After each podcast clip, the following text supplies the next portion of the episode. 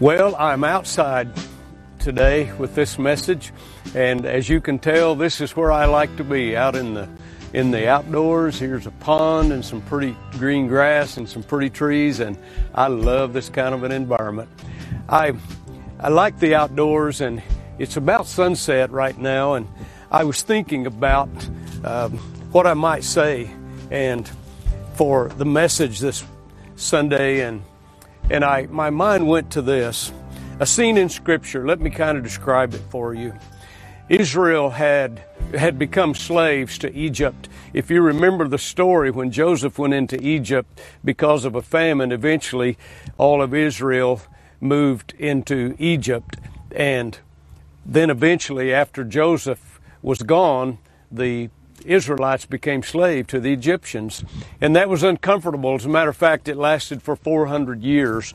And God sends Moses to get those people out of Egyptian bondage. God wanted to free them so that they could return to the land of Canaan or go to Canaan, the land He had promised them. But when Israel tried to leave Egypt, the Pharaoh decided he would not let them go free. Of course, that was their enterprise, and he wanted those Israelites working for them. So God sent through Moses each time ten plagues. I hope you're familiar with it. These plagues were to convince Pharaoh to let Israel leave Egypt. And I, I, I want to talk about those those plagues just a minute, and I want to read about one that's that I think has great meaning. I'm in Exodus chapter 10. I'll be reading 21 and 22. It says, Then the Lord said to Moses, Stretch out your hand toward heaven, let there that there may be darkness over the land of Egypt, darkness which may even be felt. So Moses stretched out his hand toward the heaven, and there was thick darkness in all the land of Egypt for three days. They did not see one another. This reminds me of something close to our day and time, at least in some. They did not see one another, nor did anyone rise from his place for three days. But all that, watch the contrast. This is what I want us to catch. But all of the children of Israel had light in their dwellings. This was an amazing separation of what happened in Scripture here, and I want to look at it. I want to talk this morning, if I titled it, The Light That Is in Your House. I not only want to talk about the light in our house, I want to talk about the light in our churches and about the light in our nation. Because I think if COVID 19 does anything, I think it should make us aware of what God is doing in our world and the day and age in which we lived. So these plagues that God sent to Egypt, they began, the very first one was by striking a blow at the Nile River. The Nile River was Egypt, one of Egypt's two leading deities. The Egyptians believed that the Nile was Egypt's god of life. And the fact that God, in a first plague, turned that river and their pools and their ponds and all the water they had into blood was a major signal that shook Pharaoh it made death look like it was coming out of what they thought was their, their God of life. When we get to the ninth plague, the one that I read uh, about the darkness, it struck at the very foundation of Egyptian theology. That theology gave priority to the sun god Ra, and the Pharaoh himself was believed to be the embodiment of that god, Ra, the sun god or the god of light. What could be a more dramatic climax than for the encounter between Moses and Pharaoh to bring about darkness that triumphed over the sun for three days and three nights? This was a major, major situation for Pharaoh to consider. I wanted you with me to imagine the drama just a moment. Here's Moses. Remember, he, is, he was raised by this Pharaoh. He was he was placed in Pharaoh's home as if he were adopted because Pharaoh's daughter raised him. And now here he is standing announcing plagues before the father image of his childhood. Here's Moses, perhaps in rank order, he would become the next Pharaoh. And suddenly, Pharaoh is belittled, he is defaced. I want to read verse 28 and 29 of that same chapter and listen to the conversation because it would be an eternal conversation between these two men. 28 and 29. Then Pharaoh said to him, meaning Moses, Get away from me. Take heed to yourself and see my face no more. For in the day that you see my face, you will surely die. I want you to know those were strong words in that conversation. But the children of Israel were different. I want you to know that when that darkness came in Egypt, notice the scripture said that darkness, so dark, so black, if you will, in Egypt, that they could feel it. And then, verse 23 of that chapter says, But in all of the children of Israel had light in their dwellings. I want to tell you, when God gets ready to separate a people, it can be a difficult thing. As a little boy, I remember distinctly so many times. I recall the old farmhouse we lived in in the country, and I re- remember many times that electricity would go out, and you couldn't depend on it then near like you can now and my mom, my dad would get up and light candles, or they would light oil lanterns, or sometimes we would light the burner on an old uh, butane stove or propane stove in the kitchen just to get light, because sometimes that's the only light we had. Through many storms, I remember as a child recalling the darkness but the darkness would go away in the house because of, of a light light lantern because of a candle or because of maybe burners on the stove. Today I count dependable electricity and dependable electrical lighting a great blessing. Yet I will tell you, today I remain very fond of an old oil lantern because I feel like, in a sense, it's a sense that if it gets dark, I know how I can lighten the dark up a little bit. To, today, I, I'm still fond of them. Yet I'm less enamored with literal light and more cognizant of the heritage symbolized in the simple light. Someone went to the trouble to punch holes in the darkness, even if it was a simple lantern in my childhood. For three days and three nights, Egypt was covered in darkness, a heavy, haunting plague of darkness. The scripture said it could even be felt. But the children of Israel had light in their dwellings. I want to tell you, there is a destiny, like it or not, on the nation of Israel.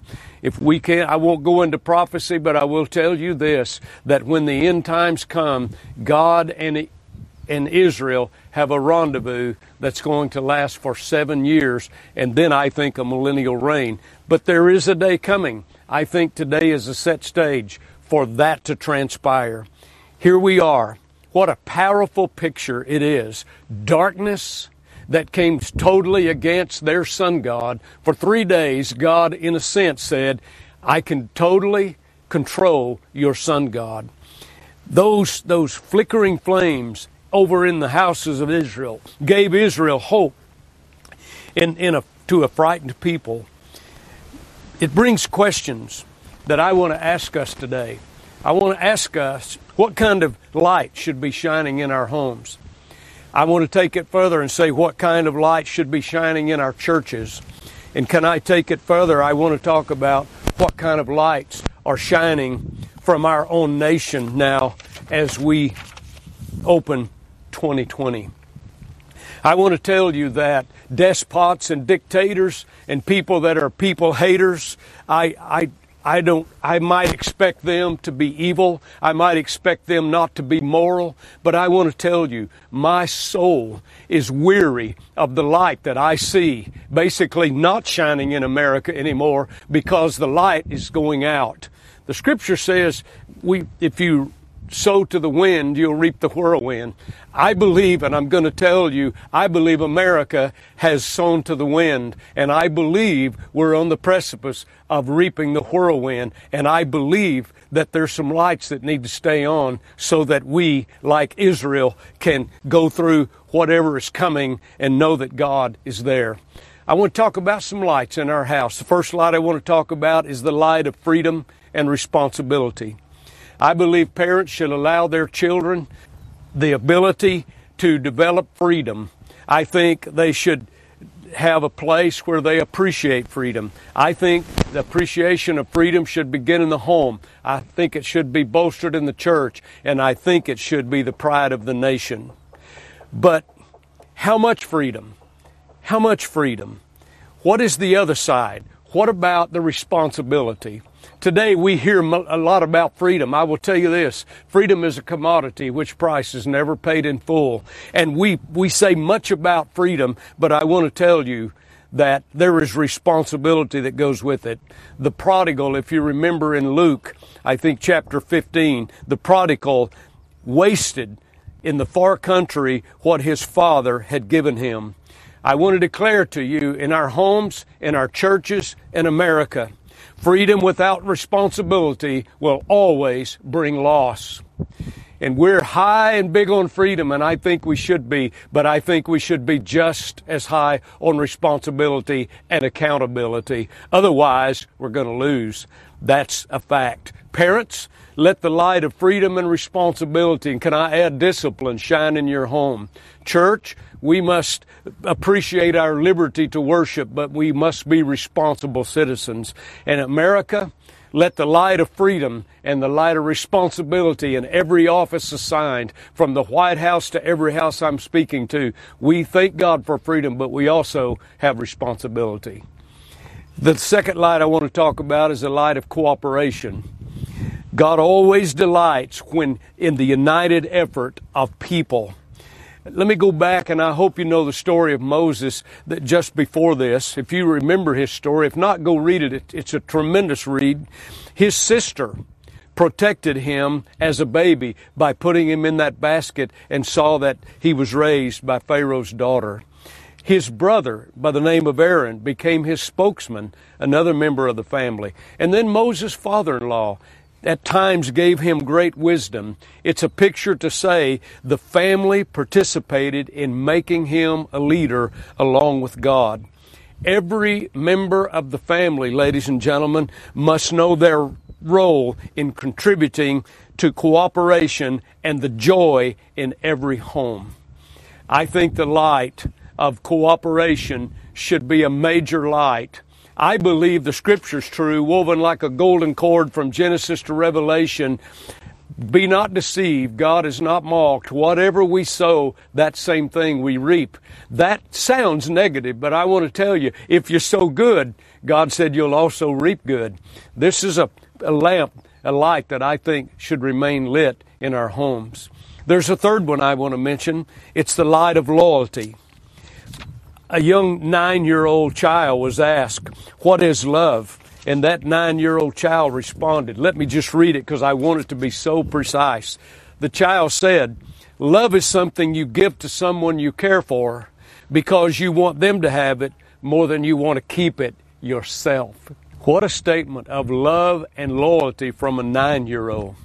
I want to remind you in the book of Ruth uh, a story right quickly Naomi had sojourned with her family. Her husband and her sons had died.